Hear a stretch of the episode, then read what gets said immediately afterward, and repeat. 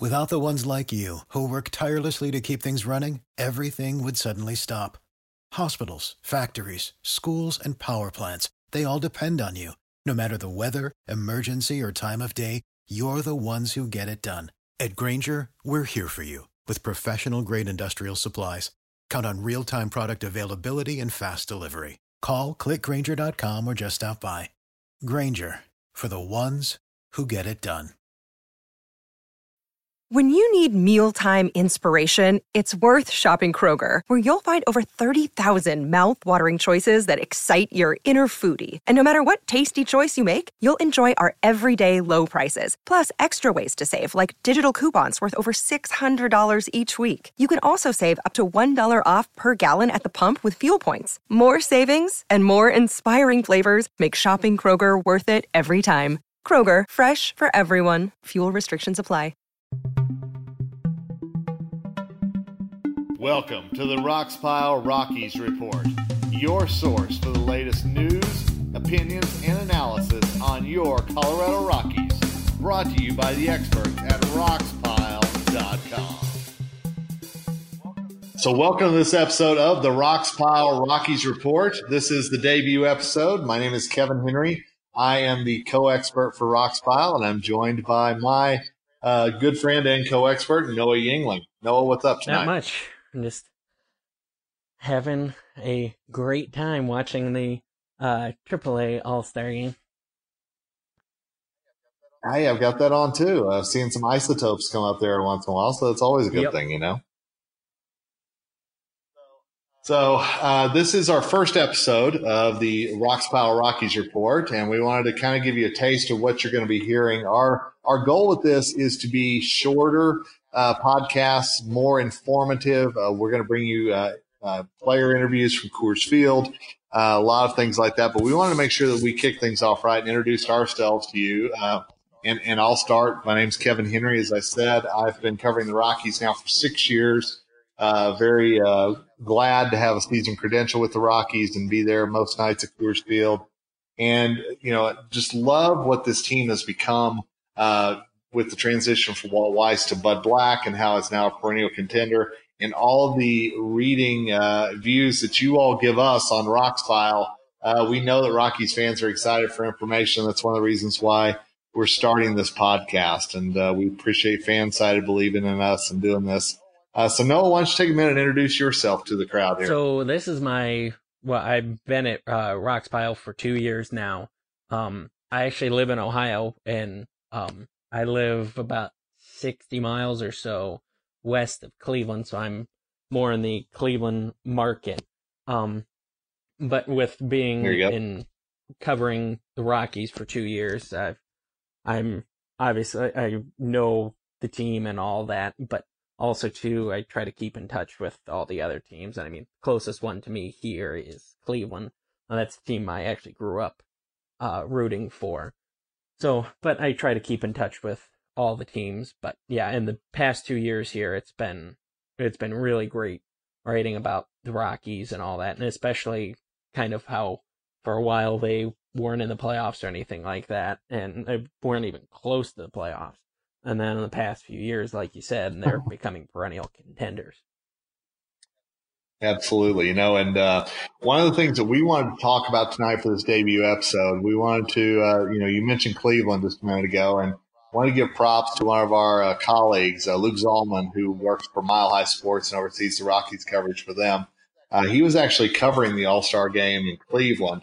And I saw one of his tweets that I thought was very interesting, and I want to read it uh, to make sure that I don't get any of the words wrong or anything like that. Uh, but Luke tweeted one thing that's become extremely apparent when chatting with players with the All Star festivities is that no one really discounts the Rockies guys. They know how good they are. It appears to be outside noise rather than internal regarding Coors and such. You know, and no, I know you and I were talking a little bit before we started recording about how that, you know, we always hear about Charlie Blackmon's a Coors Field product and Nolan, Nolan Arenado's never going to win an MVP because he's Coors Field.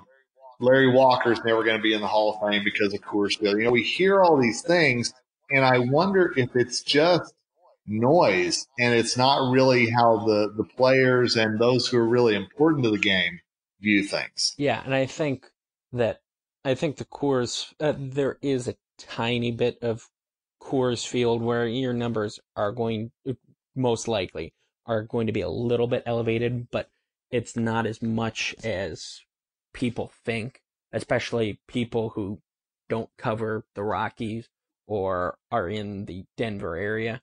Um, cause I mean, with, yeah. I, I think part of that is because of DJ LeMahieu, how he's gone to, um, Yankees and he's put up great numbers there.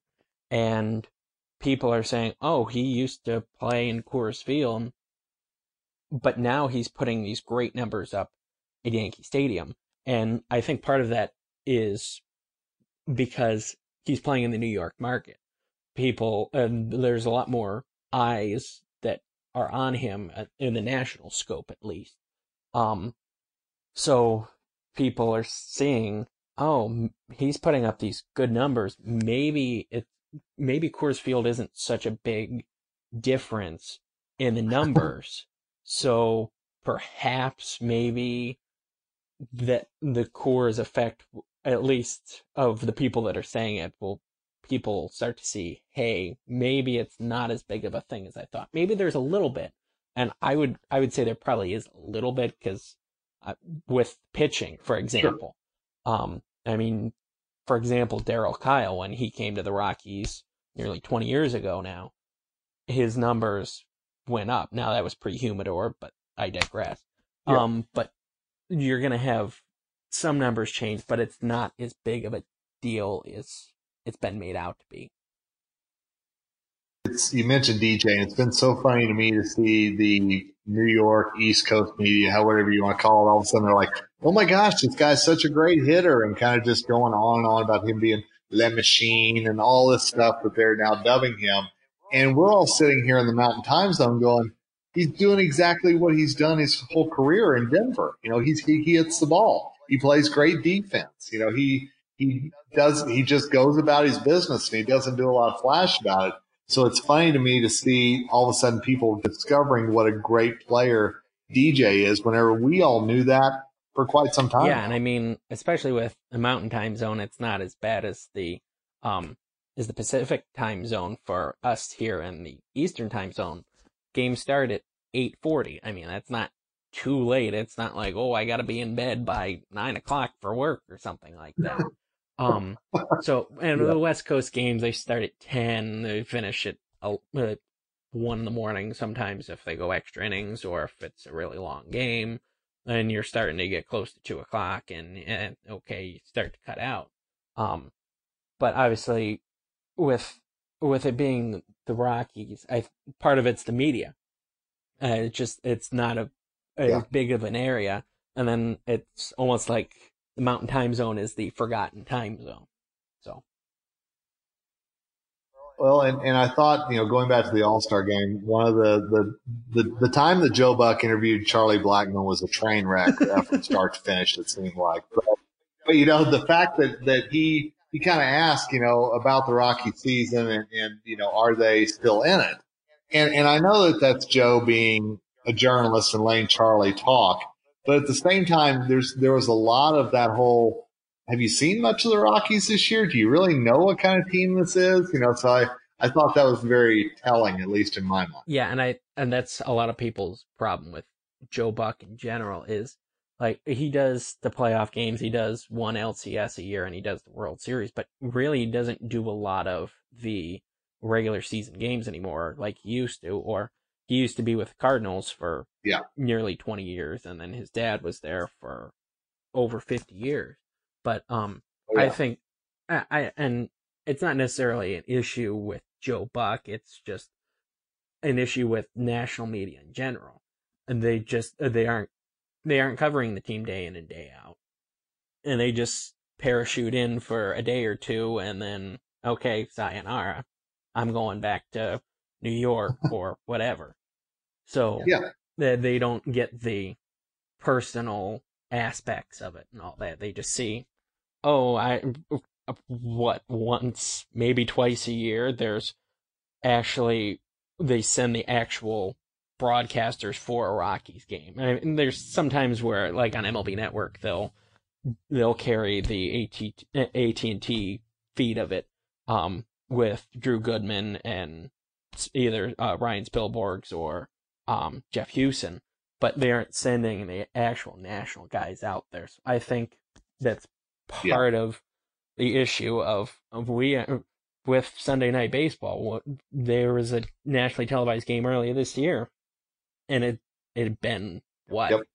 fifteen years or more since Sunday Night Baseball had been to Coors Field.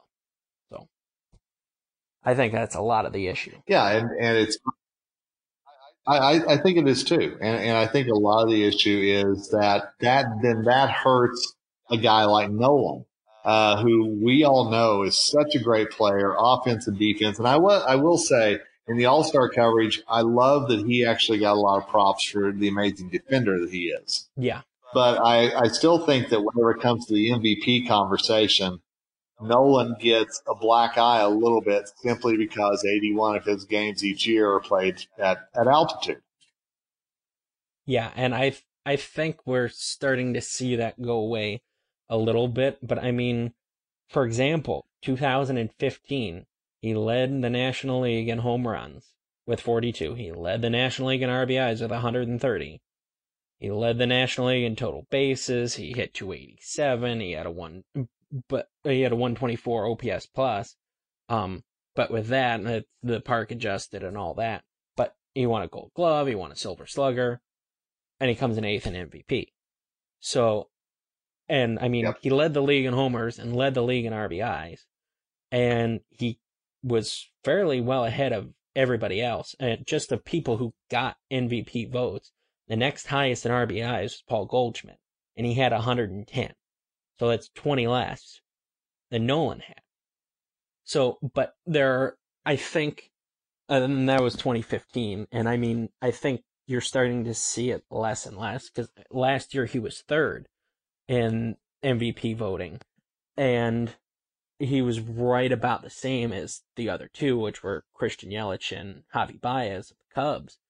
And RBIs, Yelich had 110, Baez had 111, Nolan had 110. Home runs, Yelich 36, Baez 34, Nolan 38. So they were all fairly close. Hits, they were all within a dozen of each other. Runs, just about the same um, average, Yelich was a little bit higher. He was at 326. Baez and Nolan were within seven points of each other.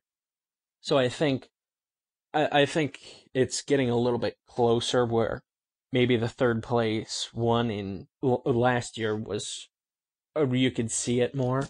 But so in 2015, it's, it looked like it was a little bit more clear cut or he should have been at least higher than eighth, you would think.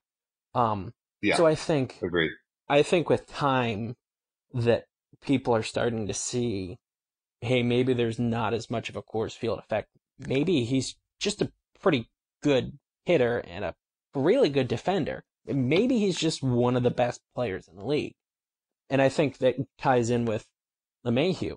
I mean, people are starting to see, hey, maybe it's not all Coors Field maybe sure. they, they can just hit and they're good baseball players. I mean, there's a reason why Nolan Arenado has had five All Star games. He's a good player. You you, you, I, you can yeah. have fluke ones where oh he get this guy gets in because uh, they need a team representative and their his team is losing 120 games this year, but you don't get five All Star appearances just by a fluke. Absolutely. You know, and, and we, we get to watch Nolan night in, night out. And I think there's times that we almost take it for granted. Uh, you know, that he's going to make the amazing play. Uh, you know, and, and I think one of these days we're going to look back and go, wow, we were so lucky to see this guy in his prime and doing what he could do. So, you know, and, and we've talked about, you know, Nolan and the MVP and the Coors Field, and, you know, and, and I think back to Larry Walker, you know, and certainly Coors was still haunting him a little bit whenever it comes to the Hall of Fame. But we remember he got his MVP, you know, in 97. We know that. And so the precedent's there. Uh, I think it's just going to take maybe a Herculean effort from Nolan to actually get over the top. Yeah. And for Walker, I, I think you're with the Coors Field effect, people starting to see, hey, maybe it's not as big of a deal. You saw that kind of with Walker's um, Hall of Fame total this year. It jumped up from 34% to nearly 55%. Now, whether this year on his last time on the ballot it's count or not, whether he's able to jump yeah. up 20 more percent, who knows? But um, like you said, the the precedent is there um, with Walker, and uh, part of it, uh, the steroid era at the time, there was. I mean, if you look at the people who got MVP voting, almost every single one of them has 130, 135, 140 RBI. Um, so, sure. but I mean, he had, if you look just by war, which I, I think it's a good baseline, but not be all end all, he was actually number one in war. Um, so, but for Nolan, uh, last year, he was of the top three, he was actually third in war. He had a, his war was 5.6, Baez was 6.3, and Yelich was 7.6. So, um, hmm. like I said, I think it's, I think it's starting to, people are starting to realize, hey, maybe there's not as much of a Coors Field aspect as we think. So I think Nolan, if he truly has the good enough numbers at the end of a season, he really could win an MVP, whether that's this year, next year, whenever. But I think, I think there's there's definitely a chance that people finally say, hey, he's the best player or most valuable player in the National League. Yeah. He's he should be the MVP. Well, I know a lot of Rockies fans are hoping that that is this season because obviously if he gets in back heavy into the MVP conversation, that means the Rockies are winning. And that means yeah. that they are uh, knocking on the door for that third consecutive postseason appearance as well. Yeah. So, well, hey, this has uh, just been our first one, and uh, you know, Noah and I are looking forward to doing this on a very regular basis, bringing you our opinions, bringing you some words straight from the Rockies uh, players and coaches and administrators as well. Uh, so, hopefully, uh, you'll come back, you'll subscribe to us. Uh, we want the the Roxpile Rockies report to be part of your listening agenda in and out of season. So, Noah, thanks for joining, and looking forward to doing this with you, man. Yep, and finally something that we've got going after some talking about it, but finally got it into fruition. Absolutely. So, well, hey, we're going to wish all of you a good rest of the day or evening whenever you're listening to this. And hey, be looking for our next episode. We are excited about bringing this to you. And we promise you it's going to be something different than is already out there. Uh, we're going to work hard to make it that way. So for now, uh, Kevin Henry signing off for you, Noah Yingling. Thanks for joining us. Yep. Thank you. Hard to make it that way. So for now, uh, Kevin Henry.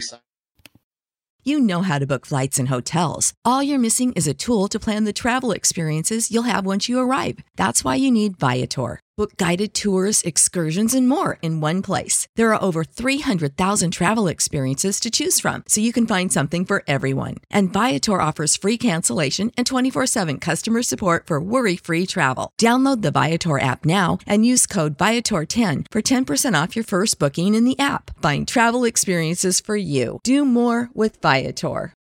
Without the ones like you, who work tirelessly to keep things running, everything would suddenly stop Hospitals, factories, schools, and power plants, they all depend on you.